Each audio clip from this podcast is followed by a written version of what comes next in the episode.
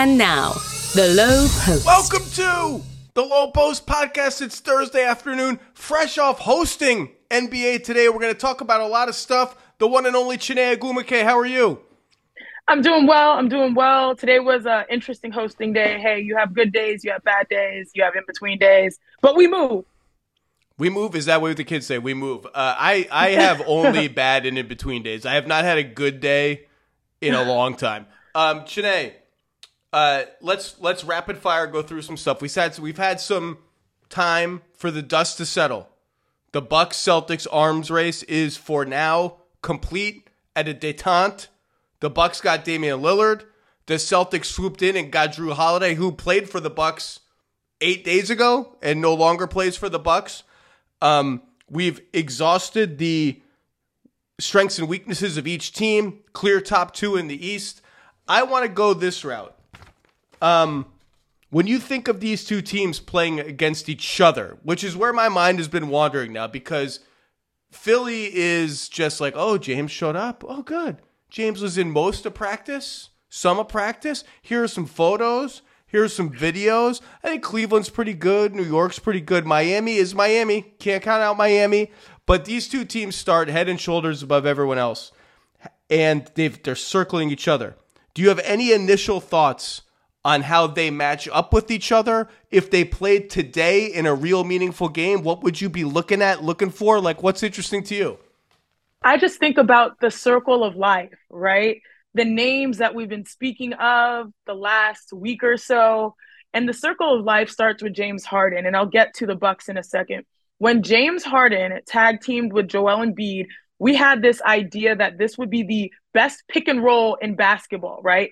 Past the Brooklyn Nets best theoretical team ever. Like I'm I'm starting uh, on that page of James Harden and Joel Embiid. We got so excited. I think my excitement for the Bucks has tripled because now we have Dame Lillard and Giannis Antetokounmpo in this pick and roll and to me, I'm just like, okay, it just keeps getting better and better in the NBA. And so as the dust has settled, the realities are such that these two players, both all 75 guys, both dominant in their own ways, if they figure it out, you have this idea that, all right, like who can beat them in the East? Now, then it comes to like, is it better to have a dynamic duo or more of a complete squad and roster? And you're looking at Boston and Jrue Holiday there in the circle of life. And so, you know, I, I just, I'm very excited because I feel like you can never take a day off in the NBA just when you feel like you get an advantage, boom, out of nowhere, or as Perk says, bam, something else happens to get you get you like worked up. And that pick and roll in Milwaukee to me like has my heart right now, even though I do like the the more balanced perimeter offense and defense of the Celtics. So I've been thinking advantages each team has over each other. You know, what are the what are the soft points that you can pick at. And if you ranked, if you just ranked the players on these two teams, like best to 20th, the Bucks have the best guy. Mm-hmm. That's Giannis. I would put Tatum second and Dame third. And then there's like a drop to a cluster of awesome players who are below that. So the Bucks' chief advantage is they have two of the top three players, and those players complement each other beautifully and in exactly the way that the Bucks need to loosen up what has been a clunky half court offense and create this absolutely unswitchable, unguardable pick and roll. You can't switch it. Like there's no the Celtics have one guy left who's a proven Giannis defender, Al Horford. You cannot switch Al Horford onto Damian Lillard. Even if you were com- even if you were comfortable being like we can switch Dame's guy onto Giannis, whether it's Jrue or Jaylen Brown or Derrick White. And yeah, that guy will be the size disadvantage, but Giannis will post him up, will help, will do all sorts of funny stuff. You got Dame and Al Horford at the top. That's a bad deal for Al Horford. That's the Bucks' main advantage. That and that the Celtics have lost their either most frequent or second most frequent Giannis defender in Grant Williams, and probably like one of the top five in Marcus Smart. That pick and roll is going to be awesome. And yeah, the Celtics are going to have a lot of defensive answers for it that we can talk about. It is immediately the best two man game in the NBA. it is a nuclear effect on the Bucks offense. Um, I cannot wait to see it. And that that's where you start in terms of okay, what does Milwaukee have going for it that Boston's going to have a hard time countering? And Zach, you called that Milwaukee offense clunky. I, I think people take for granted the fact that because Giannis is so dominant, the way he plays, and the Bucks have been so consistent in their outcomes, being like a team that touches 60 wins almost like, you know, most years of the past four or five years, that they have overlooked the fact that they were 15th in offensive rating. Like a team that good should not be that low. Well, and, and more so, specifically, their half court offense was like not very good in the playoffs every year, even when they won the championship. Exactly. And I think that that's what they hedge their bets on that Dame can sort of free them with early transition buckets. That pick and roll offense can make things a little bit less predictable and less scoutable and more free flowing at the expense potentially of their defense to some degree. Because what Jrue brings, also knowing that Marcus Smart is gone, but like still, people don't talk about Jrue's defense as much. You know, they talk about how he's an all star again and how he's been like that that thread that holds everything in between. But his ability to be two way I think, and also his ability to hold down the fort while Giannis may have late missed some games. Khris Middleton tried to work his way back from injury. Like he's one of those thread players that will never get the full credit that he deserves. And when I mentioned Jrue, I was talking to my sister Nneka. Nneka is two years older than me, and she was in the same McDonald's class as Jrue. So Nneka is like very tight and like you know they they're like on the same timeline and everything and that's the thing she mentions like there's some nuances to this trade that may not be so obvious that I look forward to see materializing when the NBA season starts. Um, I, I when I look at these two teams against each other, I actually find more slight matchup advantages on paper that I like for Boston. Um, if you had ranked, if you ranked the players just on sheer talent, like I said, uh, Boston has two probably four and five with Jaylen Brown and Jrue Holiday. Then Middleton is sixth, and if if the Bucks are going to win a head-to-head series against Boston or win the title, period, Khris Middleton's got to be in the conversation with Jaylen Brown and Jrue Holiday for four and five in this matchup. And then you have White, Porzingis, Horford, Lopez. You can order them wherever you want. The Celtics have six of the top ten, maybe six of the top nine guys, but the Bucks have the two supernova talents at the top. And that's what that's the interesting clash for me is like I can sit here and point to all sorts of structural advantages Boston might have that outnumber those of the Bucks, but the Bucks have this one big just super weapon they can throw at anybody. But um but let's flip it. I want to hear your take. What does Boston have going for it in this matchup? In this matchup, I believe they have Hmm. I think it's, I mean, the simple answer is depth. The simple answer is uh, cohesion, right? The simple answer is less problems strategically. And I'm talking about potentially in the postseason, right? Where teams scheme differently it's harder to scheme against Boston. It might be a little bit easier to scheme against the Bucks, particularly with Giannis's limitations. But you bring in Dame Lillard to fix that. I think that's the thing that makes it an equalizer because Dame is not just offense in the first what 30 or so minutes. He's he's offense for minute 47, for minute 48, right? And so I think that is the nuance that sort of makes it very hard to go head to head. But you asked about the Celtics, and one thing that I do like is that I mean, we we talk a lot about like the development, the the youth, right, relative to the Bucks. But I just do think that it's you just envision this perimeter where Jrue is, you know, guarding at the top of the key. You've got JB to the left or JT to the right. And then if Porzingis is able to turn into something consistent, knowing that they have not necessarily had the most center production, at least offensively, the unicorn is like the X factor here. If he's able to, and I always say like, you know, and I'm not saying Porzingis is a role player, but role players win you games, stars win you series. Well, series are definitely predicated on a role player playing, you know, above and beyond. If he's able to play above and beyond at the right time and touch his potential, that to me is where my Boston Celtics focus is. Like we talk a lot about the perimeter, but I know there's we have some trust issues with how like things could go for Porzingis, but him, his development, his intensity, his purpose, his hunger, his drive, that to me is going to be the catalyst for what becomes a battle of okay, I have a big man that can stretch the floor versus Giannis. You know, like that's where those strategy plays happen come deep in the playoffs. To your point, when I think of advantages for Boston, I think of three things. Number one, I mean, I just don't know how Milwaukee's perimeter defenders are matching up against Jaylen Brown, Jayson Tatum, and Jrue Holiday. The answer yep. used to be weaponize Jrue Holiday. He now plays for the Celtics. and by the way, if you put like Damian Lillard on Jrue Holiday or Malik Beasley on Jrue Holiday or uh, you know whoever, like all of a sudden Jrue Holiday's got like the third best perimeter defender on him. He that that's when like the bully ball Jrue Holiday drives start to work a little better. So that that worries me um, for, from the Bucks perspective. The second thing is um, when Boston plays with one big, whether it's Horford or Porzingis, and maybe in this matchup it almost has to be Horford because he's got to guard Giannis. And if he guards Giannis, the Celtics have put wings on Brook Lopez before. They're comfortable doing that. You want to throw the ball to Brook Lopez? Maybe he punishes us, maybe he doesn't, but they've done it many, many times.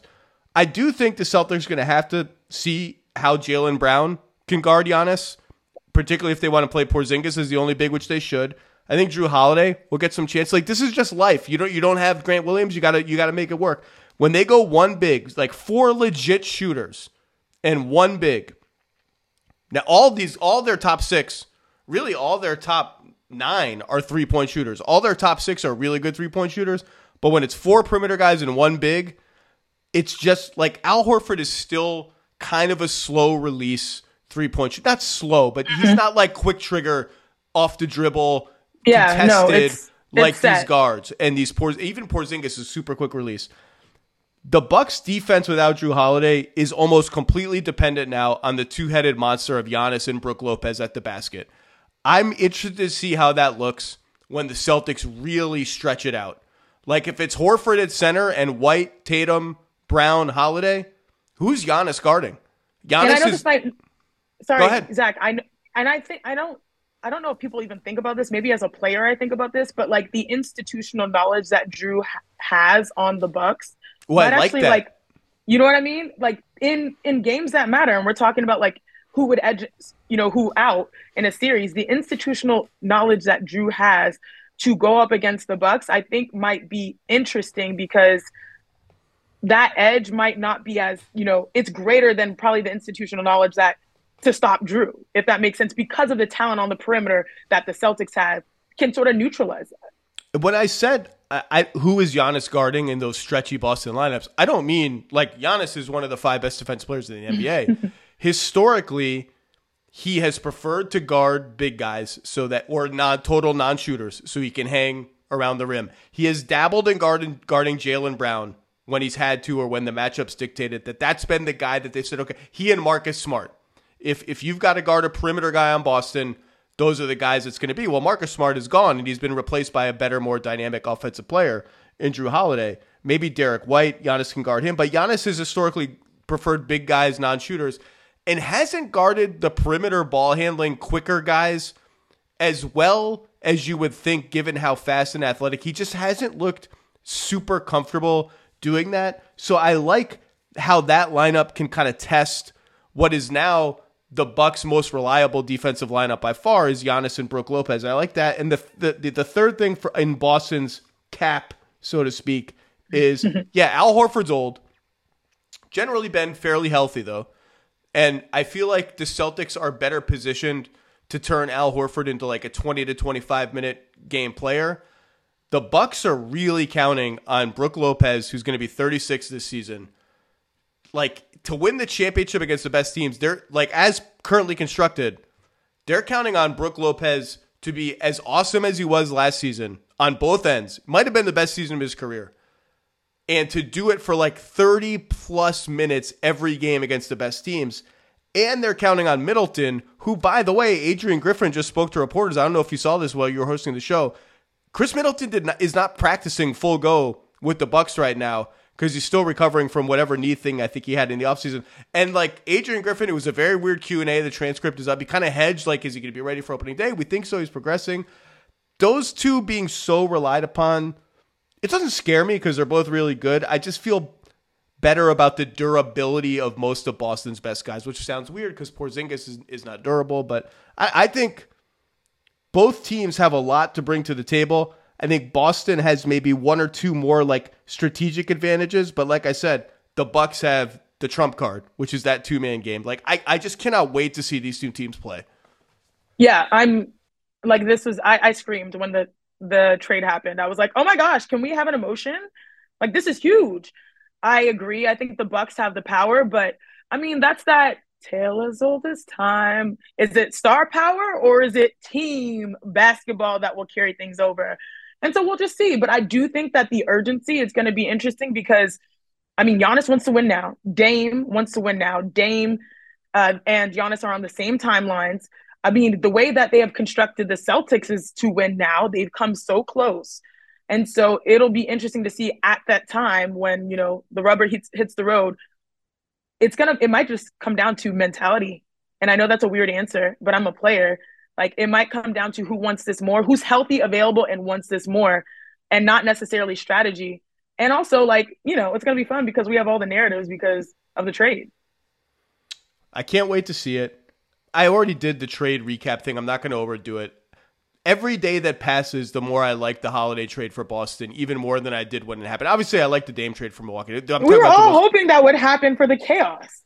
The, I'm talking about the most recent trade. I, I like it more and more as it goes. I actually thought of it. It feels like such distant history, but I wrote a column last whenever I don't know when the hell it was. I've lost all track of time, arguing that if I were the Celtics, I would probably not trade Jaylen Brown in a Kevin Durant deal. Remember that was like the rumored offer yeah. was like Jaylen Brown plus Derrick White plus a boatload of draft equity or whatever it was going to end up being.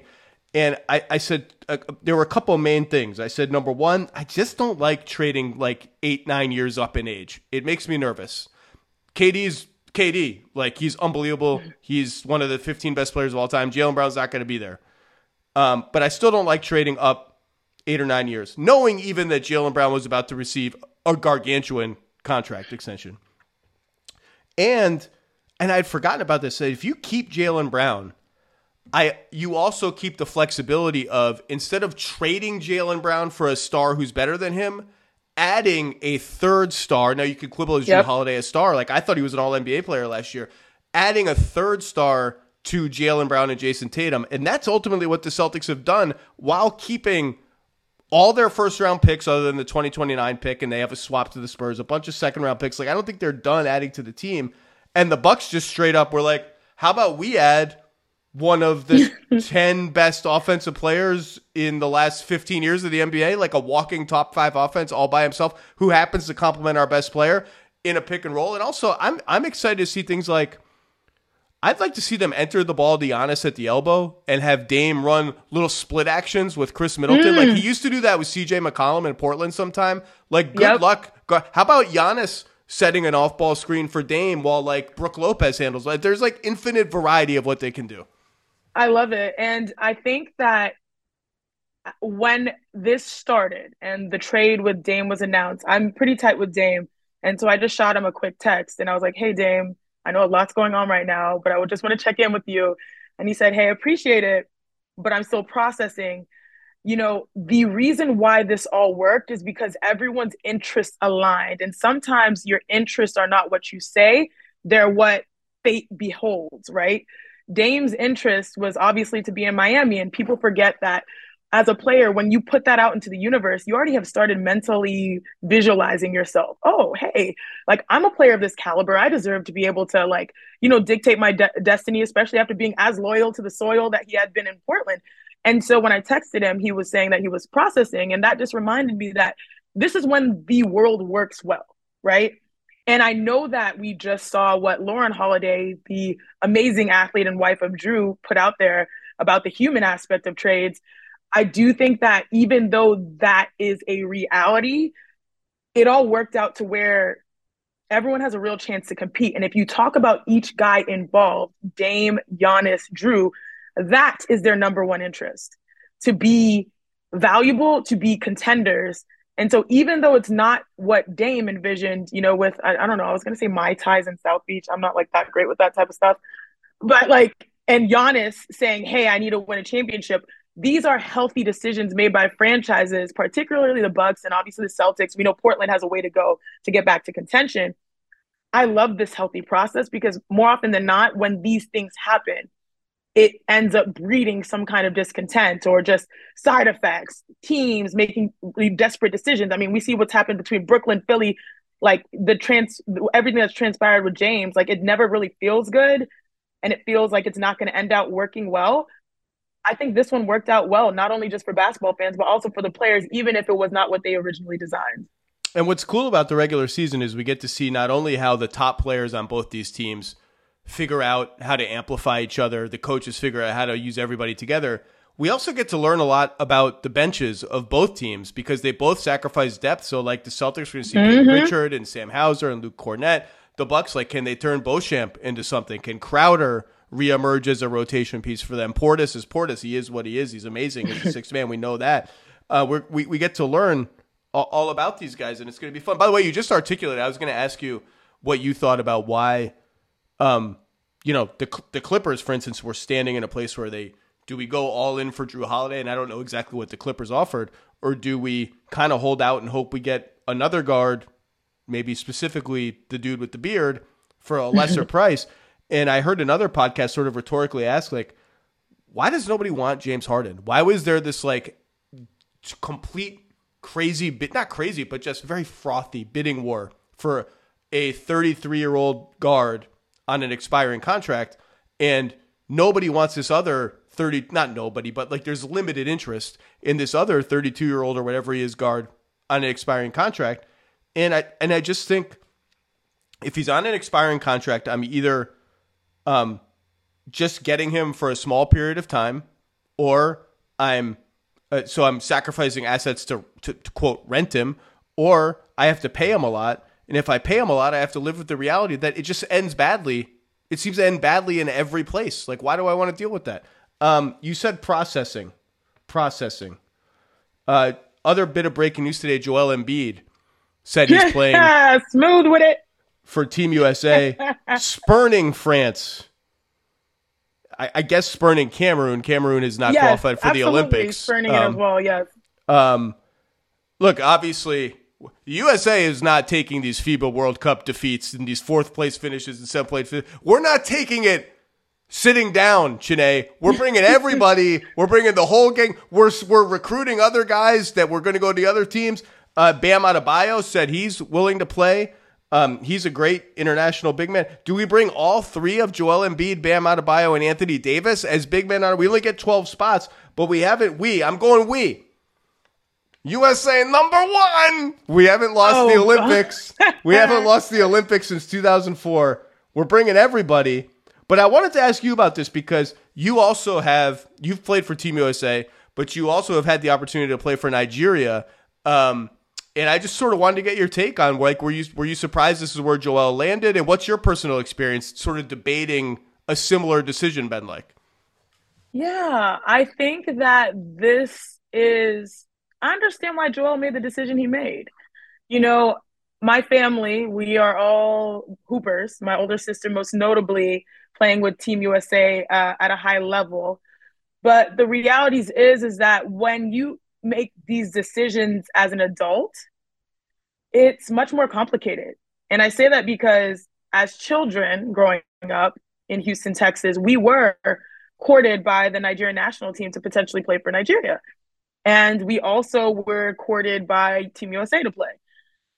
And the reality is, is that the infrastructure for basketball has really dramatically changed over the last 20 or so years internationally, where now people actually have a real meaningful choice in that, you know, before it was like, oh, you know, there were a lot of hurdles and barriers to entry to be able to compete and represent a different heritage you know, just quite simply like, oh, where are we going to practice? Where's the gym? Like, there are also, like, you can see it in the news, the institutions, like, the players sometimes fighting against the institutions so that they can compete at a high level. 20 years ago, it was very difficult to make that choice. The choice almost made itself. The fact that as an adult, he can make that choice, Joel Embiid, I mean, it just shows you where where his life is.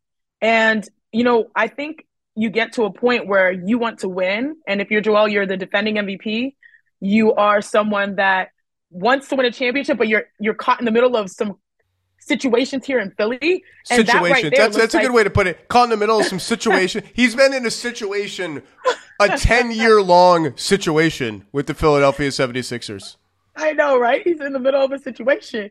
And so he's coming off of a hotly contested MVP that he won. He wants to win. He knows that his time, especially, you know, being as a healthy player and like trying to push in his peak in his prime, like why not go and get this championship here, especially as I'm building a life here, knowing that his life has changed, you know, in amazing and blessed ways here in the US. So that decision does not surprise me, but I do relate to the difficulty as an adult to make that because you know France is a part of him and Cameroon is a part of him the same way Nigeria is a part of me and my decision and my family's decision was very different but it's all it's all understood and and by nature of this decision my gosh like the depth of the US centers is so great because you know you look at the front court that could potentially be Anthony Davis and Bam Adebayo and Joel Embiid and those guys all defensively bring it like Bam switching, AD blocking. I mean, I think the Lakers had the number one defense when AD was on the floor.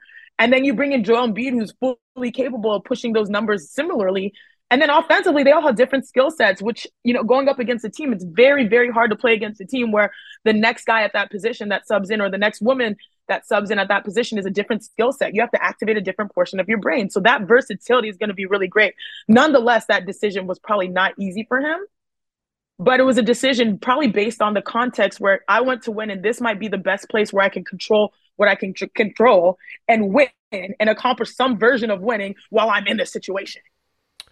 Well, they better win because they're going to be loaded and they're going to have to bring it because Serbia is going to have Jokic most likely, and hopefully, knock on wood, you know. France is the host country. Canada is legit good now and may add a couple, like if they add Jamal Murray and Andrew Wiggins to the team that came third in the World Cup, they're not to be trifled with. And like one of these, couple of these European countries who haven't qualified, like if Spain and Lithuania get in, like you got to bring it against those teams. Pressure's on. You don't want to go and lose. No, you uh, don't. Quick flip of topic. Do you have any reaction to a unusually early contract extension that caught people by surprise. This is going to be the sticker shock that we have to get used to. Devin Vassell, five years, $146 million. Did you guys talk about this on the show at all? We didn't. We did not talk about it on the show. I saw it, and I did have a little bit of sticker shock, but I'm never one to get in front of somebody's money. Okay, I'm not a you know, but I it was interesting. I saw it and I flagged it and I and I and I'm happy for every everybody to get their coins. Is that a diplomatic way to talk about it? I'll then I'll talk about it. Um, Please. Devin Vassell is the most under the radar good player in the NBA, and that is going to end soon because he's going to be on the radar because of Victor Wembanyama. He's going to be on TV more. Averaged 18 and a half points a game last year. Only played 38 games. He's a lights out catch and shoot three point shooter. He ran a whole boatload of pick and rolls last year. I think more than he's going to run when the Spurs are like an actualized good team, but it's a useful skill set for him. He could average 20 this year. He came into the league as a 3 and D guy. He's going to be better than that, more than that. The D hasn't quite been as up to expectations. I think he's got the tools to be But that's really- never the priority when you are trying to rebirth yourself in next to Wembanyama. That comes later, but continue, Zach. Sorry. Well, but it comes later for most young players, right? I mean, like you want to come in the league as as smart as the league has gotten. Points equal money is like still the most. Un, and un, that's how we got to where we are today. It's an undefeated equation in contract negotiations. Points equal money. I think Devin and this contract, like the number looks big. It's thirty million a year. Someone posted the cap projections. It's going to be like fifteen percent of the salary cap by the middle of the contract. It's a great contract. Devin Vassell is a very good player. He fits perfectly on any good team, and he's just scratching the surface. That's my the end. Wait, but were you? Did you have sticker shock though? Did no, because like, I'm because I'm trying to prepare people for like the cap is going to be 190 million dollars before you know it. And then it's going to cost $200 million. And a $30 million contract is going to be like, that's kind of what you pay for a good starter.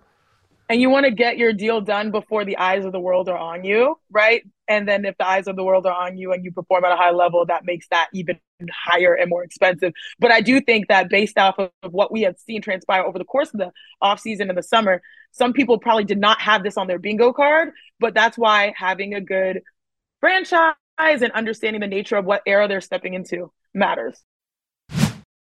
Shopping for Mother's Day is usually a challenge because you wait until the last minute. Shame on you, by the way. But Macy's Gift Finder makes it incredibly fast and easy to find the right gift just in time for Mother's Day. Whether you're shopping for your sister's first Mother's Day or your fashionista mom who loves to make a statement, Macy's Gift Finder has so many great gift ideas. You can easily pick out something special to celebrate them both.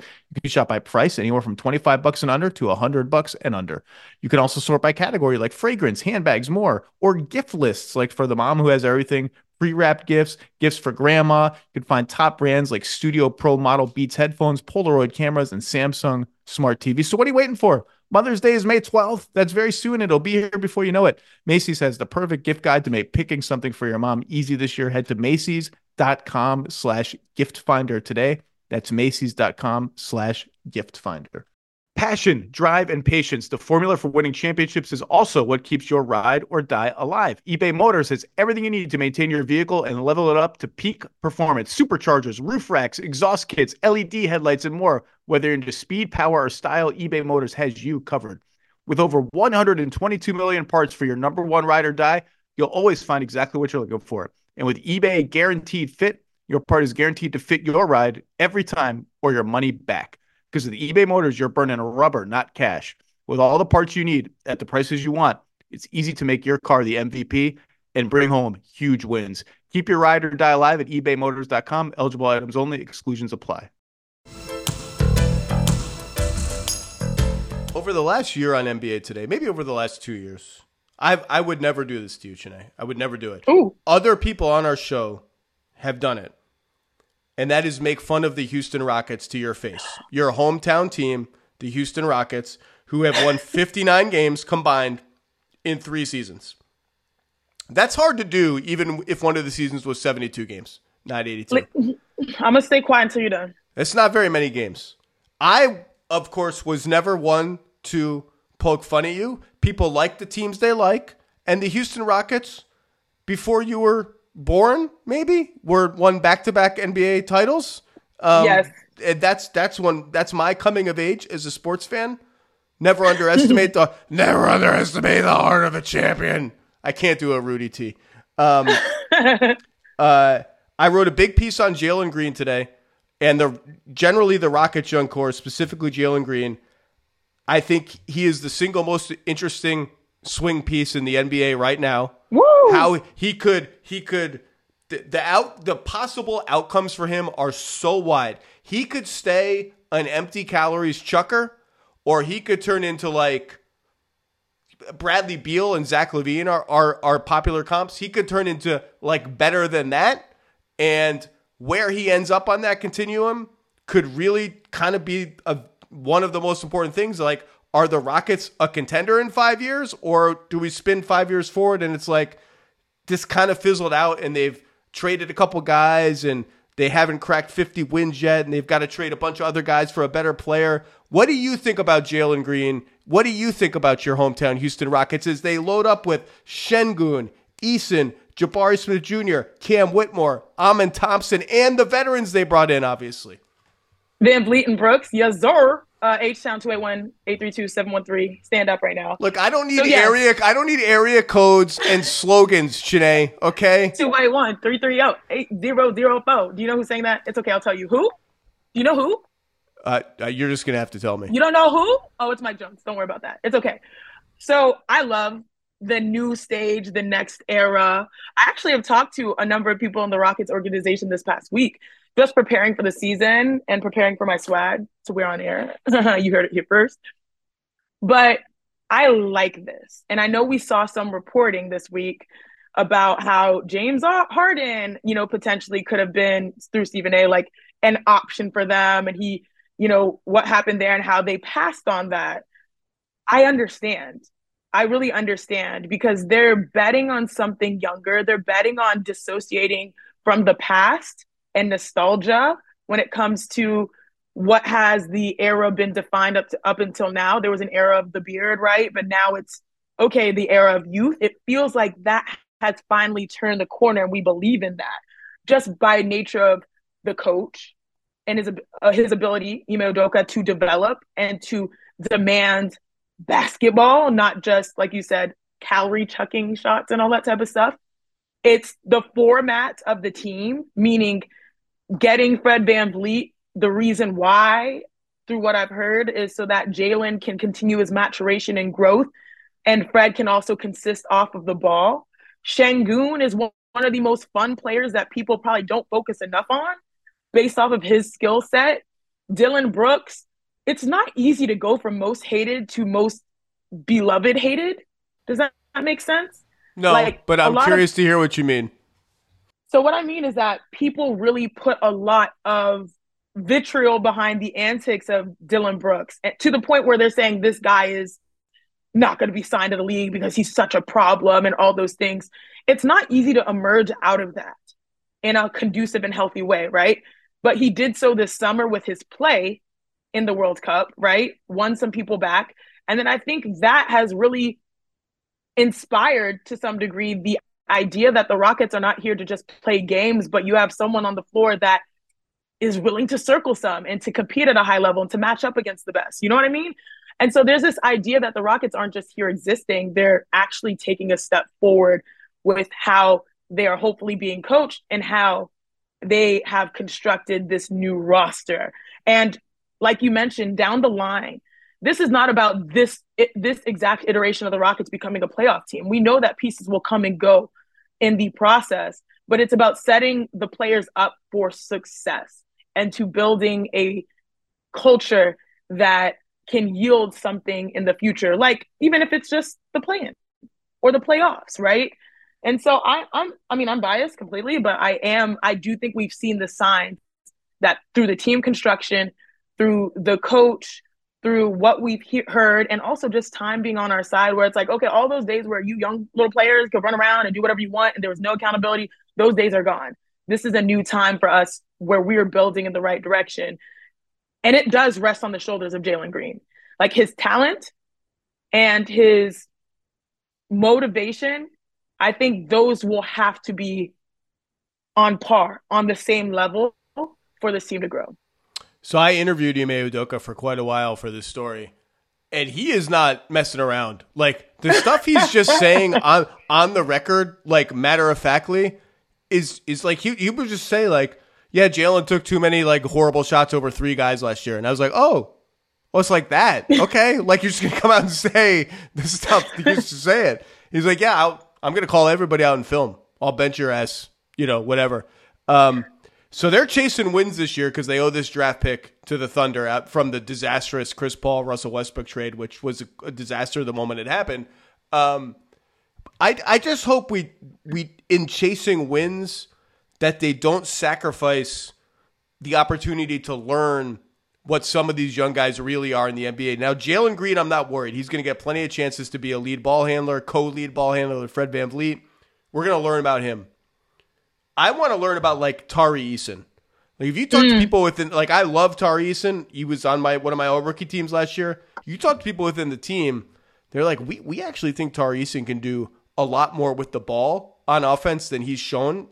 I just hope we yep. get to see that Jabari Smith Jr.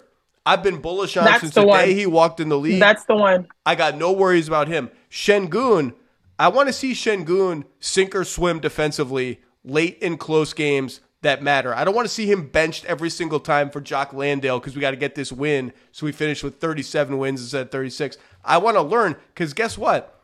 I'm going to have to pay all these guys not that long from now. And if I pay all of them, all six or whoever of them, it's going to get really expensive and maybe so expensive that we yep. got to make some tough decisions.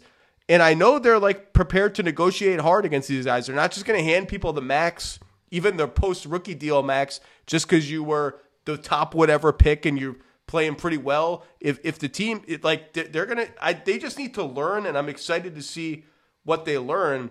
I don't I don't know what to make of Jalen Green. I know that I'm higher on him than consensus. I, I mentioned that wide continuum of possible outcomes.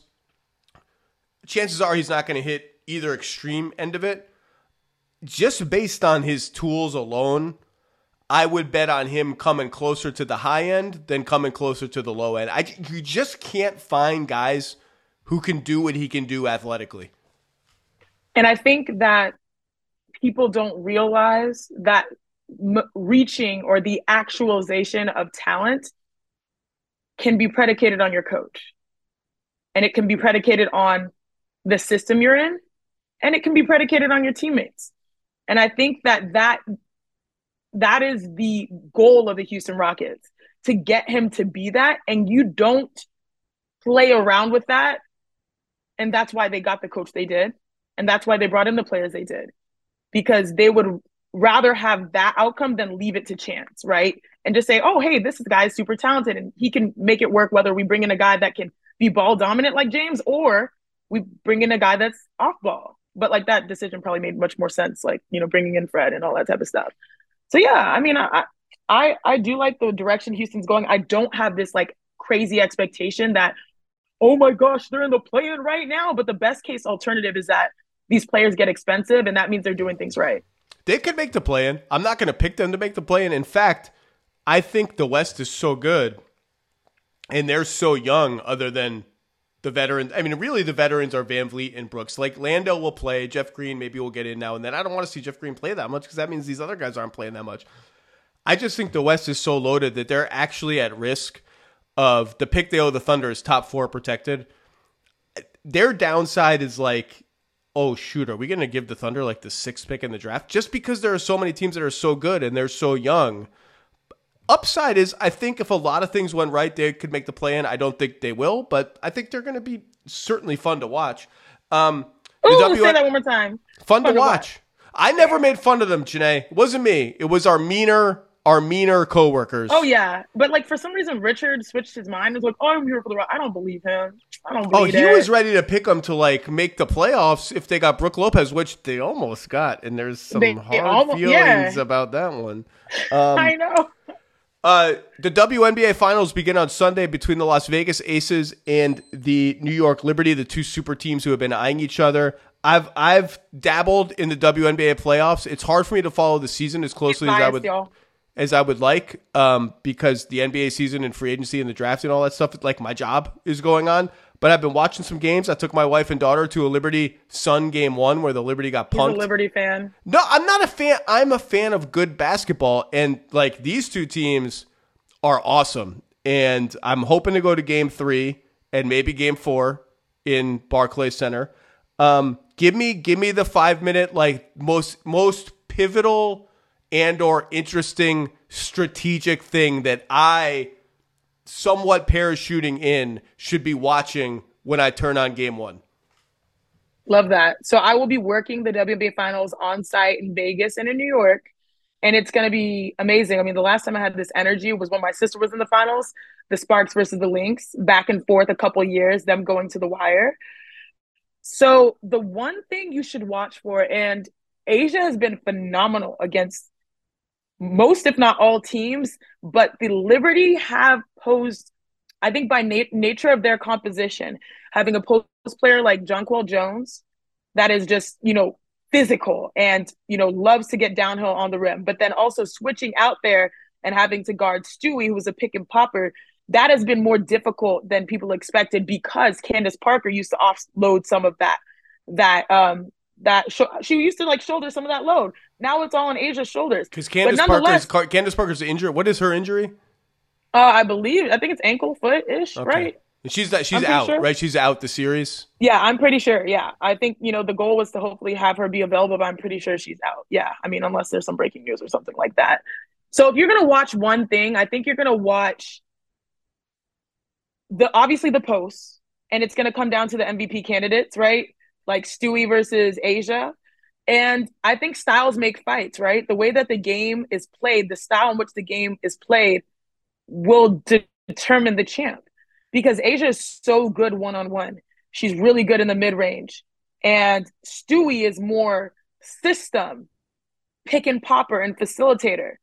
If the game goes more systematically, like the New York Liberty, through the hands of Courtney Vandersloot, who's like a system point guard, I technical told whiz. I told my daughter I was like, I want you to watch see see Vandersloot, see Sloot. I want you to watch her pass. Like when we went to game, I was like, I want you to watch some of the passes that she makes. so I played against her and when she played at Gonzaga, you know, West Coast battles, and like she's been consistently just straight up a wizard. And so if the game, the style is played to more of that way, you know, system, offense, flow, I think it's going to play to Stewie's hand. It's going to play play to JJ's hand. But if the game is played towards transition, breakdown, one on one, that plays more to A'ja's hands. So I think just watching the pace and watching the cadence. If I'm New York, I'm trying to set up an offense each and every play and play the game that way. If I'm Vegas, I'm trying to not run one, one play at all. I'm trying to hoop. And so the way that these games are played stylistically will dictate, I think, who wins. So, you know, that's something to watch for. So, uh, UConn Husky legend Breanna Stewart was the MVP of the WNBA this year. Uh, the three, it was a three person race between her and A'ja Wilson and Alyssa Thomas, who plays for the Connecticut Sun. The voting was so close that when they released, when they like when it got tweeted out, xed out, whatever we're saying now, I would, I, I was like, it, it was I, I couldn't believe it was like five points, not five votes, like five points separated first, second, and third. A'ja Wilson got left off a ballot or left left out of the top three on one ballot. Have we identified That person that is sweating right now. That person is sweating.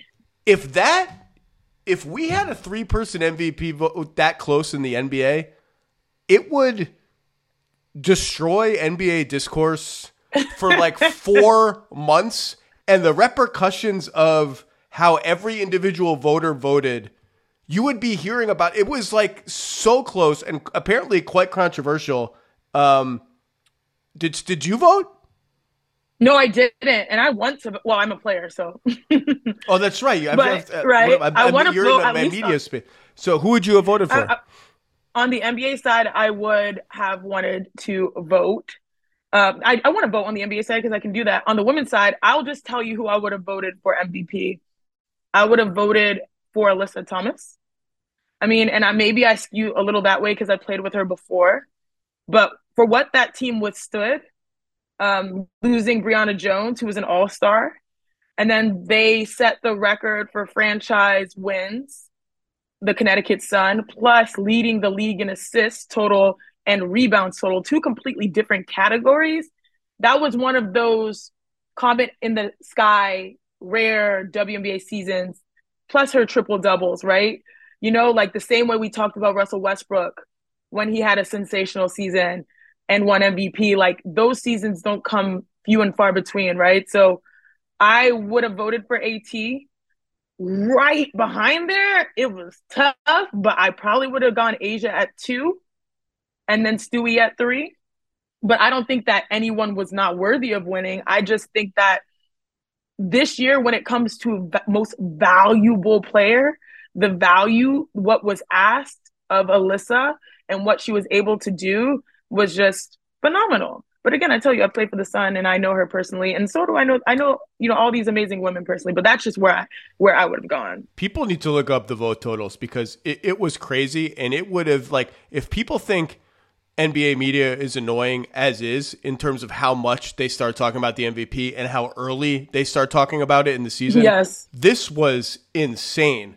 Um, we have to finish with the most important topic of the podcast. are, are you ready? Yes. So my daughter um, has has gotten into a show. Uh, she doesn't get a lot of TV time, but the TV time she's been given, she has gone all in on a show I had never heard of before called "Is It Cake," hosted by Saturday Night Live comedian Mikey Day, who's very funny. And the show is what it sounds like. Um, people make cakes that look like other things, and a group of celebrity judges has to guess between like, okay, here are five basketball shoes, and one of them is cake, or two of them are cake. Can you figure out which ones are cakes? And the baker's goal is to deceive the celebrity judges and get them to guess that a shoe is cake. And then they win stuff, I guess. I don't really know. I haven't followed the plot of the show. And so she's watching Is It Cake for the ninth straight day. And all of a sudden I hear yelling. I'm not paying attention. I'm in another room. I hear yelling, Daddy, your friend, your friend is on Is It Cake. Come here, your friend is on Is It Cake. And I run into the room, and there is Chiney Ogwumike in a pink dress, just blaringly pink, magenta dress, as one of the judges on Is It Cake. And when I started telling this story to some people that I know, apparently people this is a more popular show than I have come to realize. So I need to know everything about Is It Cake? How does it work? Were you confident in your guesses that things were cake versus not cake? Where does this rank on your I mean, you were just you, you you were just given an incredible diplomatic honor, which you can talk about. I assume being on Is It Cake trumps that and all your basketball accomplishments. I need to know everything about Is It Cake. Oh man, just for like people to know, so I don't have to talk about it too much. Uh, just got named to President Biden's advisory council on the the diaspora, the African diaspora, and so yeah, I'll be heading to the White House in a, in a month or so, hopefully, fingers crossed. And so that's going to be a, a new yeah, role for yeah, me. Yeah, but is it cake? But is it cake though? That's the question. Is is it cake? That show. No, so no. In all in all seriousness, I tech. We already talked about this over the phone. That is that is incredible. That that is an incredible you. position and an incredible honor. And actually, when you start to think about it, like what a story, what a journey for you and your family. I don't want to minimize that. I just appreciate really you. want to talk about Is It Cake. Absolutely. There'll be plenty of time to talk about all the other stuff. Is It Cake is so much fun. And I was asked to be a judge. I really didn't know my fellow judges until I was like, oh, you're like, you know, I, I've seen movies with you and I've been like seeing you like on sketches and all that type of stuff. But it was so cool. First of all, it is way harder than you think. Like everyone's like, how did you not know that was not cake?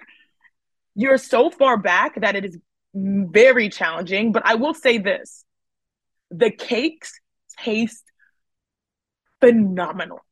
You think, oh, it's just, you know, display, it must not taste that good. They're like, these are gourmet cakes. And I'm not a cake person. I mean, I got cake, but I'm not a cake person. You know what I'm saying? And so it was a blast. And I think you should be a judge. I'm pushing for NBA Today to like have a judging panel. We're- But it was we'll one of the to- we'll- best we'll- times. We'll get there. So I just you get you get there. These bakers get like ten hours to make these cakes. Obviously, you're Mm-hmm. not sitting there for ten hours while they make a cake. So you get to the set. Is it Yeah. like five shows in a row are recorded? Like how is this actually working? So yes, there's I believe there were two panels of judges that came in that day, but then I believe they've been shooting for like two weeks straight. And so we come in for the fun part, like the end, like we get to be cute and come in and like you are dissociated from all of the feelings and the toil that is going on with the you know with the bakers. Oh, so like much that. so that I you remember Don't, you don't care. You're just trying to decide is it cake or not. And the, I'm not gonna lie, like the time they ask you to decide, we need more time. That was not enough time. And I remember we were so excited after getting it right. We're like, oh, we picked the one that wasn't cake. And we're like celebrating, high fiving. And meanwhile, like one of the judges, one of the uh, sorry, one of the bakers was crying.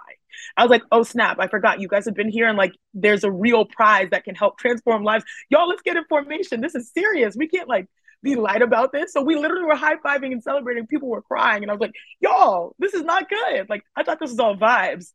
But yeah, it was really amazing. The cakes are so intricate, they taste even better. And it's not easy. But go, if I go back, I know I'm going to be undefeated because I'm not going to let those guys pressure me and be like, oh, I think it's that one. What? One of the Why, guys. uh, why was- are your why? And I tell I, I tell this to my wife all the time. Why is your like stereotypical male voice so so brutish? Every time my wife is like imitating me on the phone, she's like, "Hey, bro, what's up, man?" I'm like, do I talk? Do we all talk like that? Why is that? All the impressions of men are that? it's more fun that way. Like, yeah, I'm not gonna be. You know what I mean? It's just more fun, just more fun, fun for us because it doesn't sound like us, right? But I had the right instincts on most of them, and then one of our guys was like, "Does it smell like cake?" I'm like, "No, no, no. We really need your thoughts." But it was so funny. We had a good time. It was short and sweet for us, pun intended. And um, I do next time I go back, I would not celebrate being right because I know that that means someone is going home No, and not I would I would go the come oth- I would go the other You would way celebrate. and be like the Simon Cowell mean judge of Is It Cake. Like I knew all along your cake was phony. I'm talking about But like the- if people haven't seen it, they'll, they'll line up like you're supposed to make a cake like a computer. I saw one where it was a computer printer. Were you on that show where they had to do like a computer? I was not. I was on with- the soccer cleat. I was on the helmet with nachos coming out. Like it was crazy. It, so helmet with nachos, soccer cleat, computer printer with like paper coming out of the computer printer. they line up six of these things. I'm watching on television. I can't tell which one of them is cake and which is an actual printer. And then Mikey Day like takes a butcher knife to a printer and it's like, I can't cut this. It's not cake. That then that's the whole show. It's a very simple concept. And then you start mentally playing with yourself. Like, okay, that one is so plain that there's no way that that, you know what I mean, wouldn't be cake. So you start being like, the, your brain naturally would say like, oh, that one looks completely different. But now you're justifying these things because you're overthinking it. And that's what happened with us, particularly with the helmet. So it, it, the helmet got us. But I, I hope that one day our NBA Today crew, you, myself, Perk, Malika, we can go and be judges and honestly Well, just do it for the food because when we ate it, it was just like, oh, this is a dream. Can I take this home with me? This was my last my last question was like, I don't wanna I don't wanna leverage my friendship and, and connection with you. Please do. I, I'm now I'm one step away from maybe being a judge on Is It Cake. And let me tell you something. Absolutely. If forget whatever accomplishments I've had as a father in my career, whatever.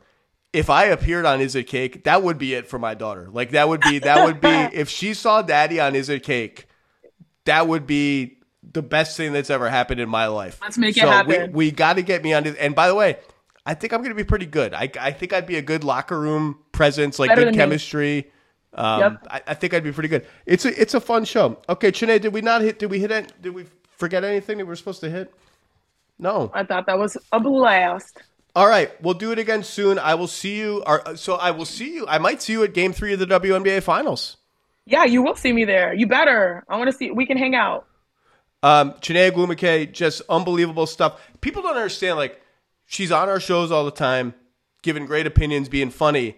And then on a day like today, Malika Andrews is in the Bay Area for the announcement of the WNBA expansion team that the Warriors are going to own. And it's like, okay, so Chiney, can you just step into the, the host chair? RJ does it every once in a while. People do not understand how big of a difference there is between being on the show and hosting the show. It's like so much more of an enormously like just the number of things you got to keep track of and in your ear and you got to walk here and you just do it seamlessly. I don't know how you do it. If they asked me to host the show, it, it would not. It would not. I would trip and You're fall. lying. You I'd do look that. the You're wrong doing that right now. No, Di- you've it's got different. It. There's one camera and it's on my laptop and it's just one person. Chiney Ogwumike, um, thanks for stopping by. Anytime. For the ones who get it done, Grainger offers high quality supplies and solutions for every industry, as well as access to product specialists who have the knowledge and experience to answer your toughest questions. Plus, their commitment to being your safety partner can help you keep your facility safe and your people safer. Call or click Grainger.com or just stop by. Spring is the best time to add new challenges to your training just in time for summer and warmer days. It's also the best time of the year to take a new look at your fitness routine, dial it up a notch, and continue powering on. Peloton's varying class lengths were designed with your personalized training in mind. Whether you'd like to add a 10 minute core session at the end of your strength class or take a 60 minute power zone ride to increase your endurance, Peloton classes help you focus on your needs and goals. They are also made to challenge you with a variety of classes like boot camps, boxing, okay, full body strength, marathon training, all created to grow your skills or push you to improve in what you already excel in. Peloton's expert coaches and nonstop vibes, hashtag vibes, will push you to new levels of strength and endurance, keeping you on your toes while giving you the professional coaching you need. With a wide variety of options, whether you prefer to run outdoors, row, or ride at home, or strength train at the gym, Peloton has something for you. Get your head start on summer with Peloton at onepeloton.com. That's onepeloton.com. All right, it's time to talk Sacramento Kings basketball. Kind of feel like not a lot of people are talking about the number three seeded team from last year's playoffs. 48 wins, surprise story. Over unders are set at 44 and a half this year, and I was not a betting man, but I was I was telling everyone Kings are going to smash the over under last year. It was like 33 or something. I kind of think they're going to smash it again, and I'm pleased to welcome in. How many years in the NBA, Matt Barnes? Like 17? No, uh, I got paid for 16, played 14. NBA champion, my mom's favorite NBA television anal- analyst, uh, co host of the wildly successful All the Smoke, um, and going to be working. How many Kings games are we talking about this year? 50 games. So I'm excited. Wow. Yeah. Matt Barnes, Oakland A's fan, California legend. How are you, sir? I'm well, Zach. Thanks for having me. Uh, I said my piece, man. I feel like the Kings losing that Warriors series and the West kind of loading up. I, I kind of feel I, no one's sleeping on the Kings. I don't want to be that guy's like, oh, they're sleeping on this team, they're sleeping on that team. I, you, you don't like I we even on um, NBA Today yesterday like they did the top five or six odds to win the Western Conference. It was like Denver, Phoenix, Lakers, Warriors, Clippers were on there. Like Kings nowhere to be found. Playoff equity, we'll see. I don't see any reason why this team should not win a lot of regular season games again. I, I I, maybe it's just because they lost in the first round. Man, if you look back at that series, I forgot how wild that series was. Game one, to review, is the Warriors win in seven games. Game one, Wiggins and Curry both missed game winning threes for the Warriors. Mm-hmm. Game two, stomp. Game three, Draymond suspended. And if you talk to people within the Kings, you've probably heard this. They're like, I don't know if we were kind of prepared for what that atmosphere was going to be like in San Francisco. We might have like kind of gotten a false sense of confidence because Draymond wasn't going to be playing in the game. He was suspended. Game four, one of the wildest first round playoff games ever. Curry calls the Chris Webber timeout. So apologies to Chris Webber. I love Chris Webber that they don't have. Then uh, Curry with the Warriors like ahead in a game they should win shoots way too early when he could have run almost the whole clock down. Mm-hmm. Harrison Barnes gets a fantastic look at a game winning three that goes out. De'Aaron Fox breaks his finger, tip of his finger in game five. Game six, one of the most impressive wins that I can remember from a young team. The Kings stave off elimination by blowing the doors off the Warriors in San Francisco, and then Curry scores 55 in, or 50 rather in game seven Kings can't make a shot. Wild series. Kind of think the Kings win that series if Fox doesn't get injured. And then I think every then I think everyone's outlook on them is different right now. I think Zach. I mean, you you made a, a ton of good points, and I get chills even hearing you kind of just go down memory lane on on on what the series was about. But I think more than anything, that loss was a learning experience for this team.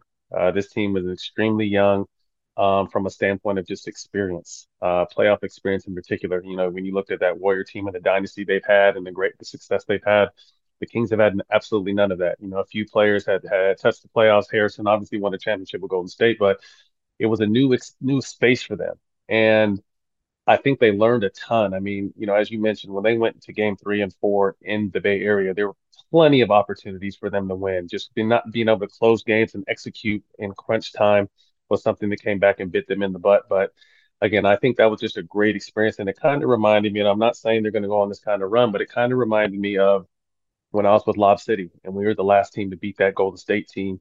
Um, that year, Donald Sterling got kicked out of the league. And we, they took us to a tough seven games, and the next thing you know, they that you know they were on their run. But I think it was you know us matching up against them so many times. We were somewhat you would say like the big brother because they were such a young team. And once they got over the hump of of us, you know, they they you know they had a lot of success. So I think this is you know first round exits, uh, particularly to the Warriors. I think it was just a great learning experience. Um, the outlook on you know how you know whether people are excited or kind of under, I, I don't think they care. You know, I think Mike Brown has these guys ready to play. You know, their goal is to play faster and more physical this year. Um, you see, they didn't make any huge jaw-dropping, you know, summertime moves, but I don't really feel like they needed to. They re-signed the guys they needed to resign. They have Sasha coming over and they're huge on him. I think an underrated pickup that people aren't talking about is JaVale McGee. I think he is a, a winner, a champion, and a desperate or, you know, uh, needed to fill a, a frontline void that this team just hasn't necessarily had, um, you know, since they've developed, you know, this new team and and and, and been good. So, you know, along with Chris Duarte, um, all these guys, all the guys over there last year have another uh, year under their belt. Um, although you don't put much into summer league, Keegan Murray looked like a man amongst boys in the summer league, and I think he, you know, kind of came out of his shell a little bit more as a player and as a vocal leader. Um, I've heard nothing but great things about how De'Aaron Fox. The, the knock on Fox when I first got there is he's very to himself. He doesn't really talk to the team. He doesn't do this. He doesn't do that. Well, all that's been dispelled. And and Mike Brown was singing his praises the other day at media day how he was there the entire summer, working with all the younger guys, giving them game experience, spending time with them, but really took Keegan Murray under his arm and really try to just break the game down and, and really help Keegan in any way possible. So I'm excited for this team. Uh, again, I mean, we live in a league now where stars are on the move and everyone gets really excited with big moves as they should. But you also have to account for chemistry. And I know this team is going to have some of the best chemistry in the league. They proved a number of things to me by taking the Warriors to the limit in a series where, like, they were underdogs despite being home court right. advantage, higher seed. Mm-hmm. Number one, Fox is a dude. Fox is a stud. Fox is ready for the biggest moments. Fox, I mean, for uh, clutch player of the year, whatever, like it translated to the playoffs. It, it, until he broke his finger, like you could yeah. just feel the Warriors' defense being like, "This guy is this guy's a problem. Like, should we guard him with Draymond? Should we guard him with Wiggins? Like, what can we actually do to contain this guy's speed?" Number two, they were the best offense in the NBA in the regular season. Their offense slumped in the playoffs. They shot 42% yeah. overall, 31% from three. Nobody could make a shot from three, basically. Mm-hmm. Kevin Huerter, I don't know what the hell happened. Well, even Malik Monk, didn't, who was great up yeah. and down at least, didn't shoot well from three. And yet, still, they imposed their stylistic will on that series. They played as fast as they wanted to play. They pushed hard. And the flip side of their offense slumping, you could come away from that series wondering how far can this team get with Fox and Sabonis kind of is as center field and catcher or whatever, the the up the middle on defense. And, and we know that Domas has a certain limitations as a rim protector. You can come away thinking that, and that's fair, and we could talk about that. They defended the Warriors pretty well by the numbers. And I remember in that series, and I was looking back at my notes, like they were on it when the Warriors would run their split actions, their inverted pick and rolls with Steph screening for Draymond, like all the Warriorsy stuff that confuses everybody. Yeah, it got the Kings now and then. Then the Warriors won the series, and Steph went crazy in the end. They scored 111 points per 100 possessions in those seven games. The Warriors did. That was like a bottom eight level offense in the regular season.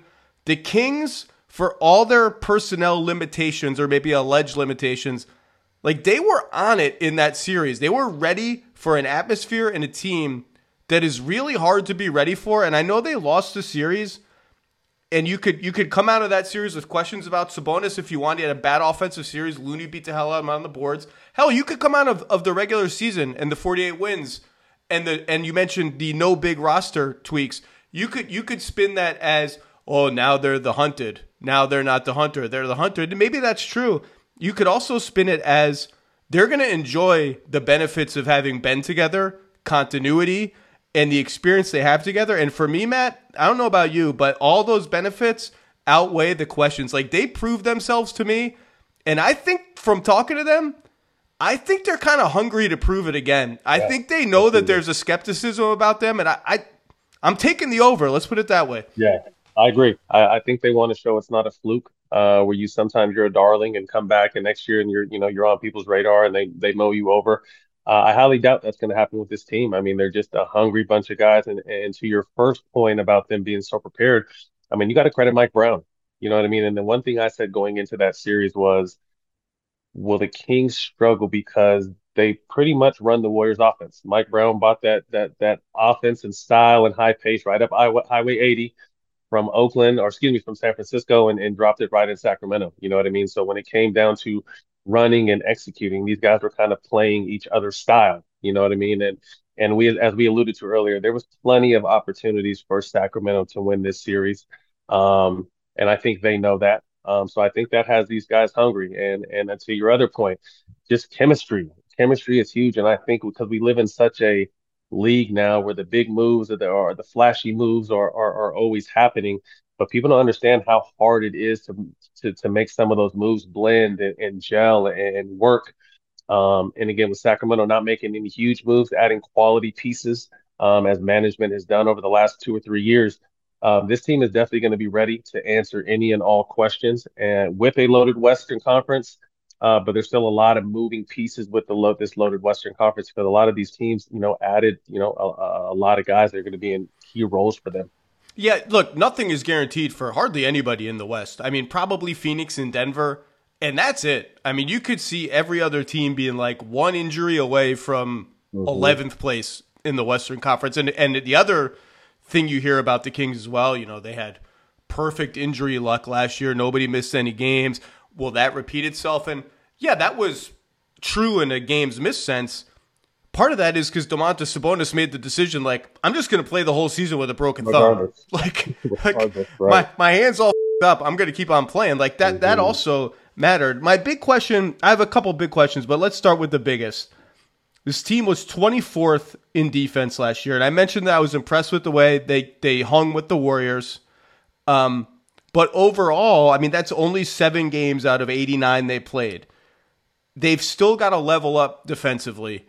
Um, if you look at their shot selection data, you know this. Like, they did a pretty good job not allowing shots at the rim, not allowing a ton of threes, too many corner threes, but like they kind of had an average shot selection allowed.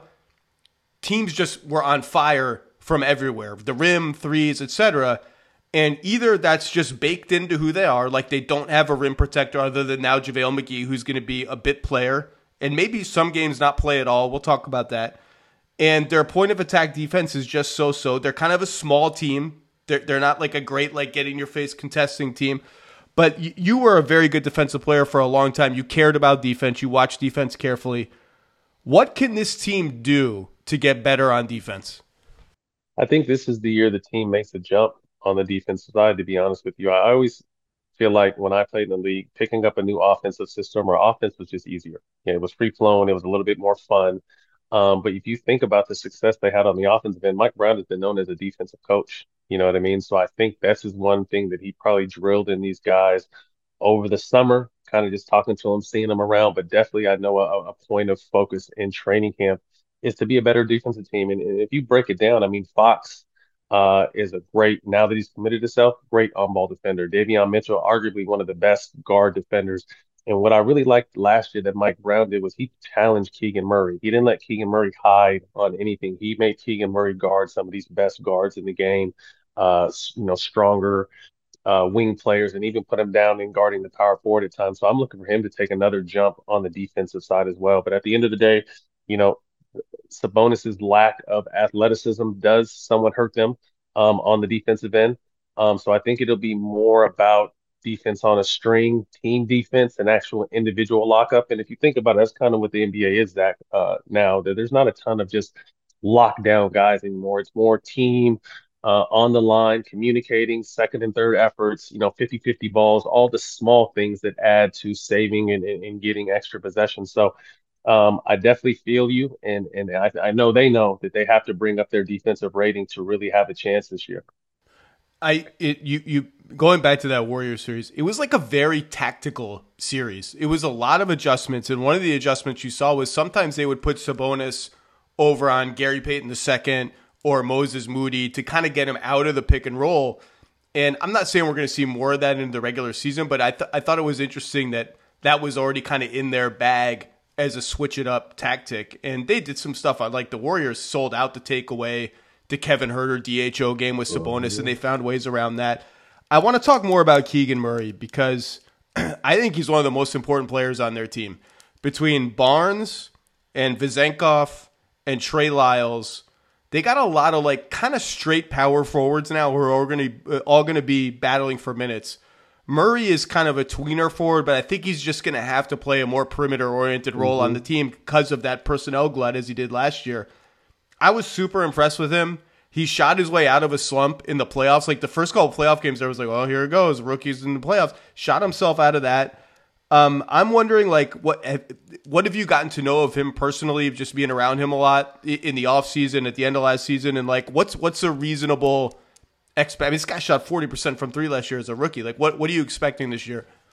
One thing I'll say about Keegan is he's very mentally strong, and, and that's tough. And, and Zach, you know you've been around the game for a long time. Number of younger players come out at the beginning of the playoffs, and literally in that atmosphere, where the whole world was watching this Kings Warriors series, and he struggled mightily. He knew it, and to be able to turn that around and and salvage the series, but play some really good basketball uh, once he kind of got his rhythm, really says a lot about his character and and and who he is and and and and what he's about. I mean, he trusted his work. This guy is a gym rat who works very hard.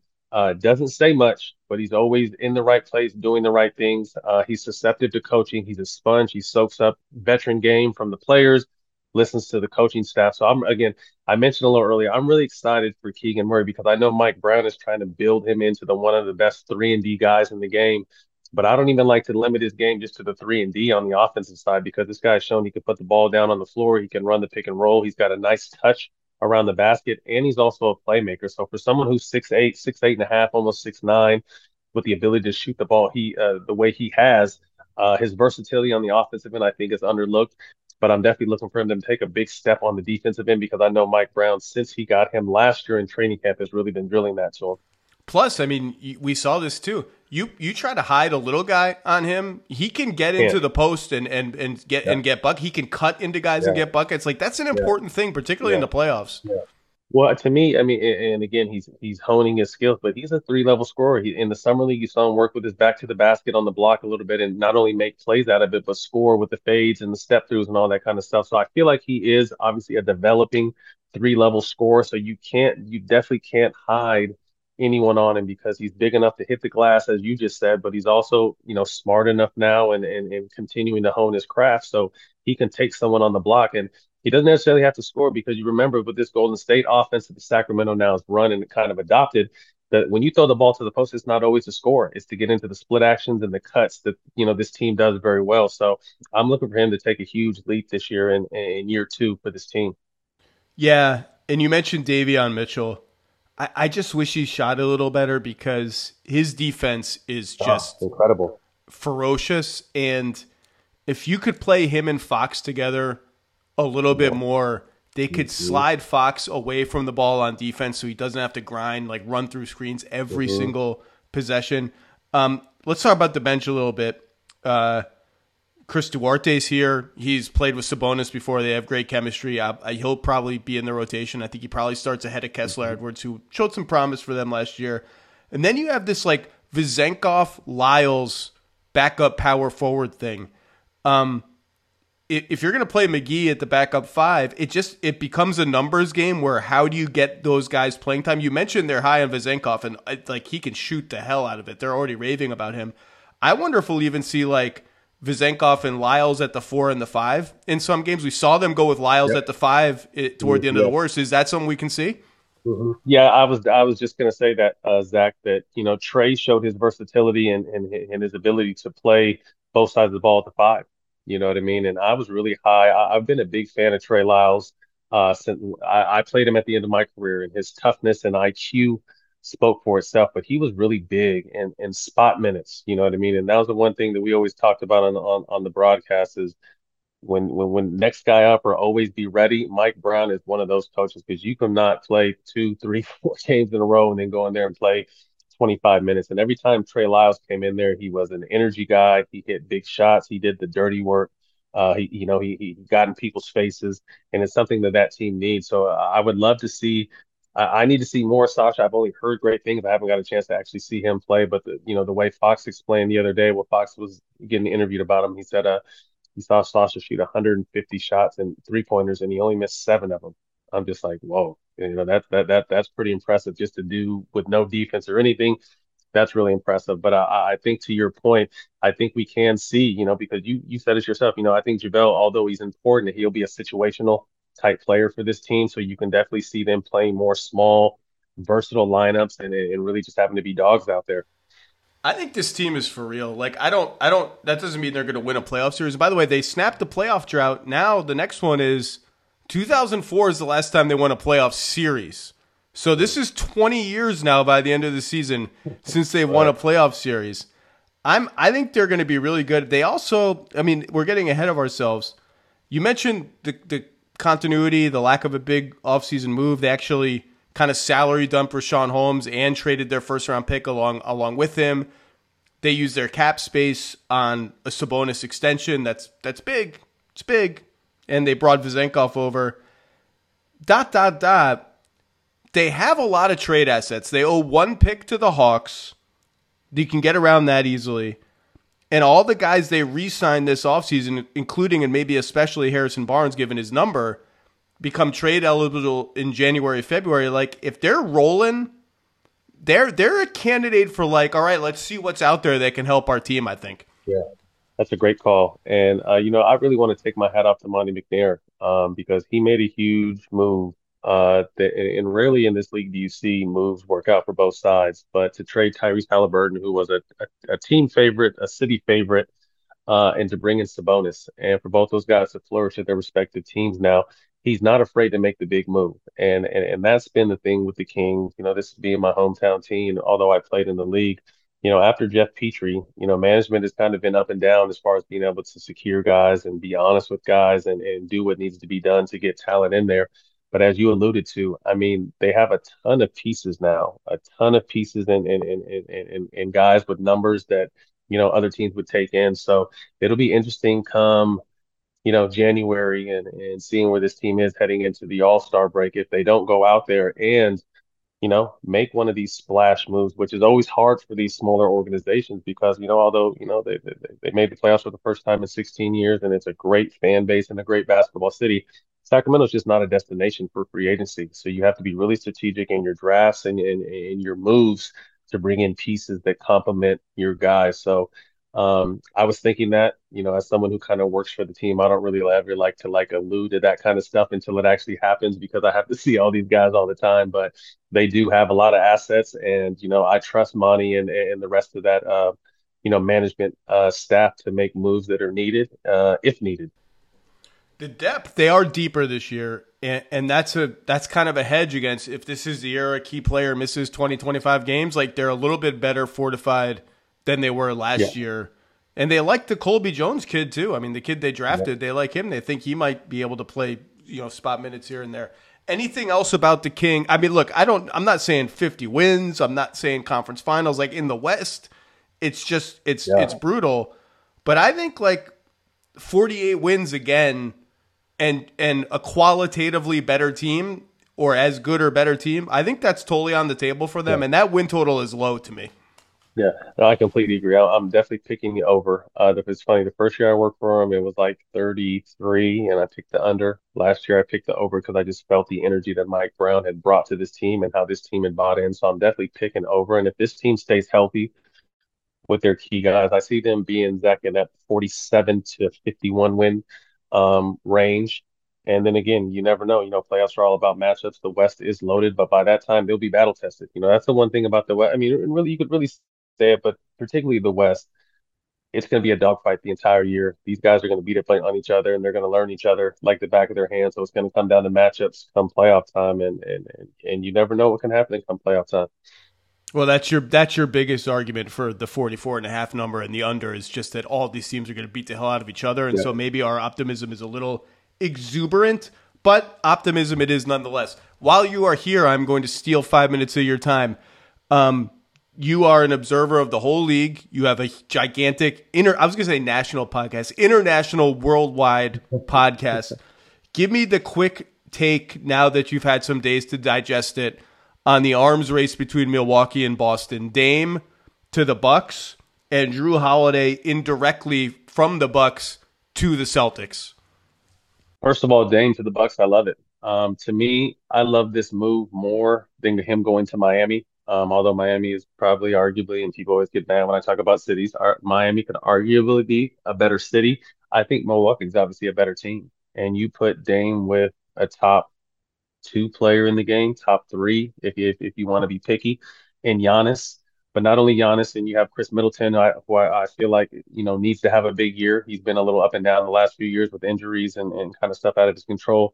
Uh, what Bobby Portis brings to this team, you know, them resigning Brook Lopez, um, you know, picking up who's the lefty from Phoenix, the point guard that they just Cam Payne. picked up. Really, Cam Payne, who took a little bit, you know, a little bit of time to kind of find who he was in this league, but is a, a very valuable um, backup. I really like uh, what Milwaukee did, and to me, that puts them top two in the East.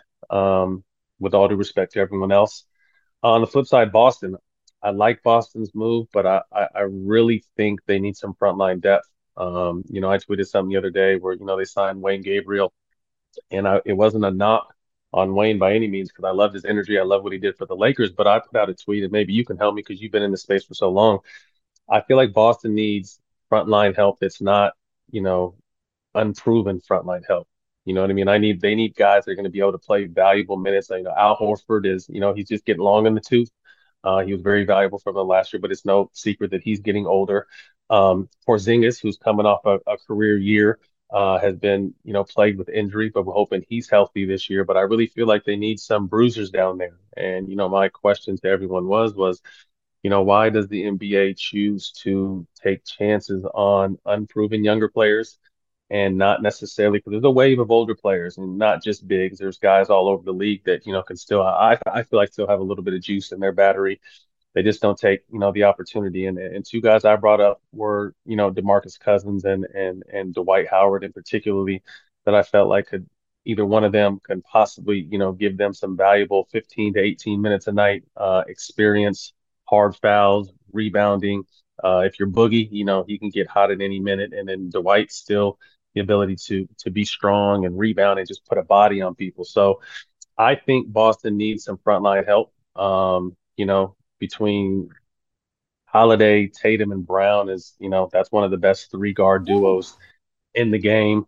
Um, and and for Boston to lose a Marcus Smart but gain a Jrue Holiday, I mean, that's you know, Marcus was the heart of the team. But if you if you look at you know all around players that, that do it on both sides, Jrue is one of the best guys in the game at doing that. So it'll it'll be you know an interesting season for Boston if they're able to do some do some moves to shore up that front line. But then also their head coach, you know, I think he had a a learning curve last year, and you saw him get out coached at times in the playoffs. And and Mazzulla has has has, recognized that and, and, spoke to that. And it, everything is a process in this league. You can't just hop in. He was handed a great team in a in a wild, you know, uh, in, in a wild manner.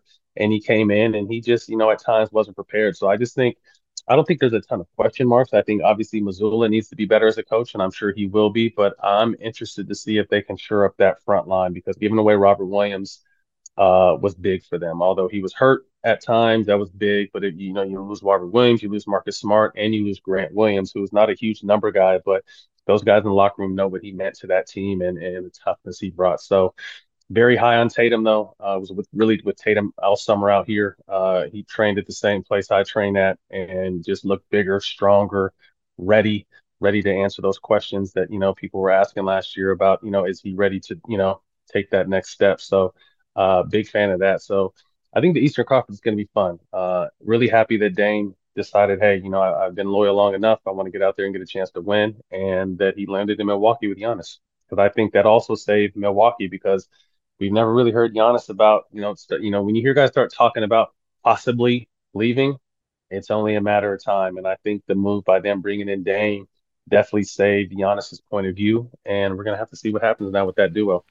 Yeah, I didn't know how to read Giannis's like I'm gonna sign the extension next year. I didn't I didn't know if that was like an ironclad promise or he was just kind of talking, but it definitely seemed like they uh they made some inroads. Tatum is so interesting because you every time he has like just a so-so playoff game, I, I, feel like this is it's not unique to him, but he faces this kind of scrutiny and where it's like, oh, Jayson Tatum, another tough big game. It's like, yeah, he did score 51 in game seven against the Sixers. Game six against the Bucks the year before in Milwaukee was like one of the all-time great Celtic games to save their season. He's proven made man in big games, even though they haven't won the title. Um, I don't think the Celtics are signing Dwight Howard or DeMarcus Cousins, but they are going to look around for some big men. Last question. In your career, I was looking all through the teams you played with, and I couldn't think of one off the top of my head. Did you ever deal with a teammate situation like what's going on with James Harden in Philadelphia, like holdout or reluctant participant or anything like that? No. Um, you know, luckily the stars I played with were the leaders. and organized everything, whether it be summertime or in season, and and and led not only verbally but by example. And and that's no knock at James. Uh, James has a tremendous talent. We actually just talked about this on the, our certified show, uh, smoke show with myself, Kevin Garnett, Paul Pierce, Tony Allen, and Stephen Jackson. Um, tremendous talent. Um, not the player he was, um, but still very, you know, 19, you know, possibly a double double guy. But you know, we were talking about on the show, and, and Kevin said you only get so many wiggles in this league.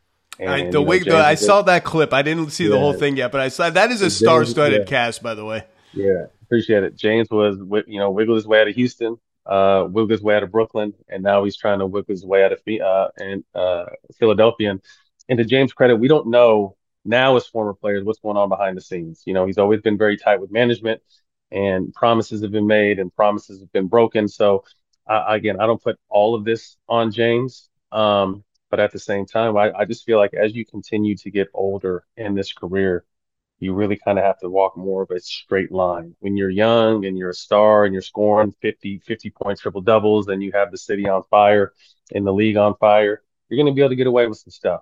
Uh, but as you continue to get older, you're still making a lot of money.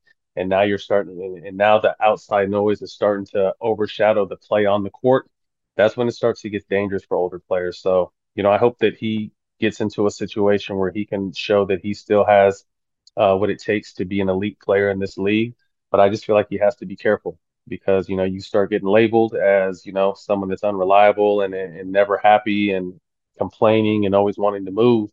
As you get older, that's all teams need to see that to know that they don't want that around their team. Um, I heard a rumor today um, I don't know if you saw it, but Stephen A. Smith said something uh, today on their show talking about he almost had a deal with Houston that would have been a max deal, but he told Ime Udoka that he wanted to be back in that leading leading the leading scorer in the league conversation, and they pulled the deal. So I don't know how true that is. It was on First Take this morning with Stephen A. Smith, and I saw. And I was coming home from the gym. I wanted to know if you had heard anything about that.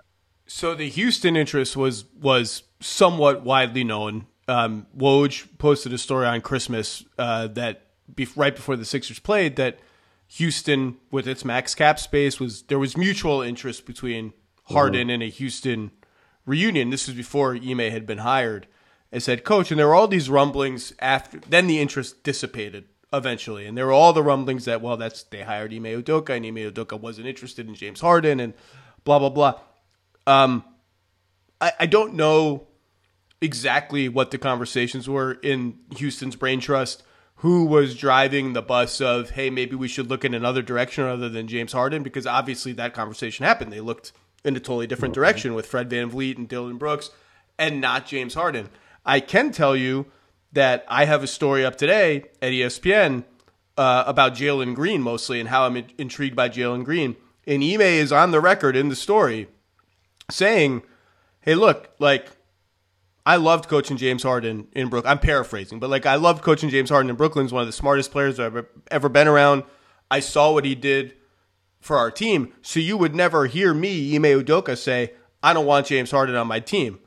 But we looked around at the fit issues that we had on our roster. We think Jalen Green and even Tari Eason, Jabari Smith Jr., Sengun, all these guys need the ball. And it would not be fair to them to bring in a guy who wants to dominate the ball. And it would not be fair to James Harden to bring him in and ask him to play a totally different style. And so one of the reasons we signed Fred VanVleet, again, I'm paraphrasing Ime, you can all read the story, the quotes are in there. One of the reasons we signed Fred VanVleet instead and moved away from James was Fred's more comfortable playing off the ball. He's he's just just a, a more comfortable at ease off ball player. And we wanted our guys, especially Jalen, to still have the ball a lot. And and he concluded by saying, it's not a negative about James. It's not I don't like James. I just it was just about the fit for our team. That kind of dovetails with what Stephen A. Smith said about, you know, does he want to be the scoring champion and have the ball all the time? It's just sort of different different ways of saying a very yeah. similar thing, right? Yeah, no, I, I completely agree. And, you know, this is a young man's league. You know, as, as great as, you know, you've been in the past or, you know, your accolades and your resume, it's about what can you do for us right now? How do you fit in? And with that team being such a young, impressionable team, you have questions. You know, do you want to bring a guy in that is, you know, what is he focused on? And to me, that's the unfortunate part because again, James, uh, IQ off the charts, uh, play, you know, great player, one of the best scorers we've ever seen, but we just don't really know where his mind is at these days and, and what type of player he wants to be uh, uh, in, in accordance to what the team needs him to be. So I think it'll be very interesting. I've heard some whispers that uh, that that there really is some serious talk with the Clippers still. Um, I know he expressed a little bit of interest there, so we'll just kind of have to see where he lands. But I hope that he does land in a place where he can be himself, and and and also by being himself makes the team better. Well, you mentioned the Clippers, and I mean we'll see what happens with them. But just to, just to conclude, like you mentioned, the wiggling, wiggling here, wiggling there, wiggling out of there. Whether you're the Clippers or any other team, this is the conversation going on around the league. If I'm going to trade real stuff for this guy, and Philly wants real stuff, he's on an expiring contract. And so I'm presented with the dilemma of A, it's either a rental, B, or I got to pay him long term because I traded real stuff for him and I'm not going to just want to let him walk. And C, it just seems to end badly everywhere. Are we going to make that commitment to him via trade and right. then paying him and having want him to wiggle out somewhere else because he's unhappy? Like the reputation is there and it's earned. Anyway, Matt Barnes, is there anything else that I forgot to mention and promote from your outstanding work? No, I'm just really excited for this this upcoming season. I think the movement makes the season fun. Uh, you know, teams that are continuing to try to climb the ladder of hierarchy in this league makes it fun. There's a bunch of different storylines and and get back games this year from guys that have moved around. So I'm just really uh, looking forward to the season starting in a couple weeks. Hit up the Kings broadcast on League Pass. You'll see Matt popping in and out pregame, postgame, during games. Uh, just awesome analysis. I miss seeing you around more often and, and, working with you, but I still listen and I'm still a fan. Matt Barnes, thanks for stopping by. Zach, thanks, buddy. Good to see you.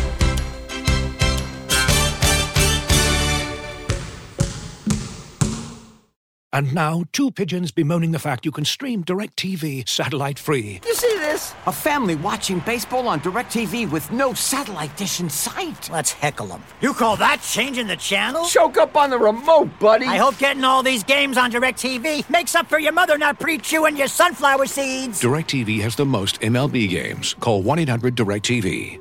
Claim based on total games carried on sports networks. Sports availability varies by zip code and requires choice package. Terms and restrictions apply.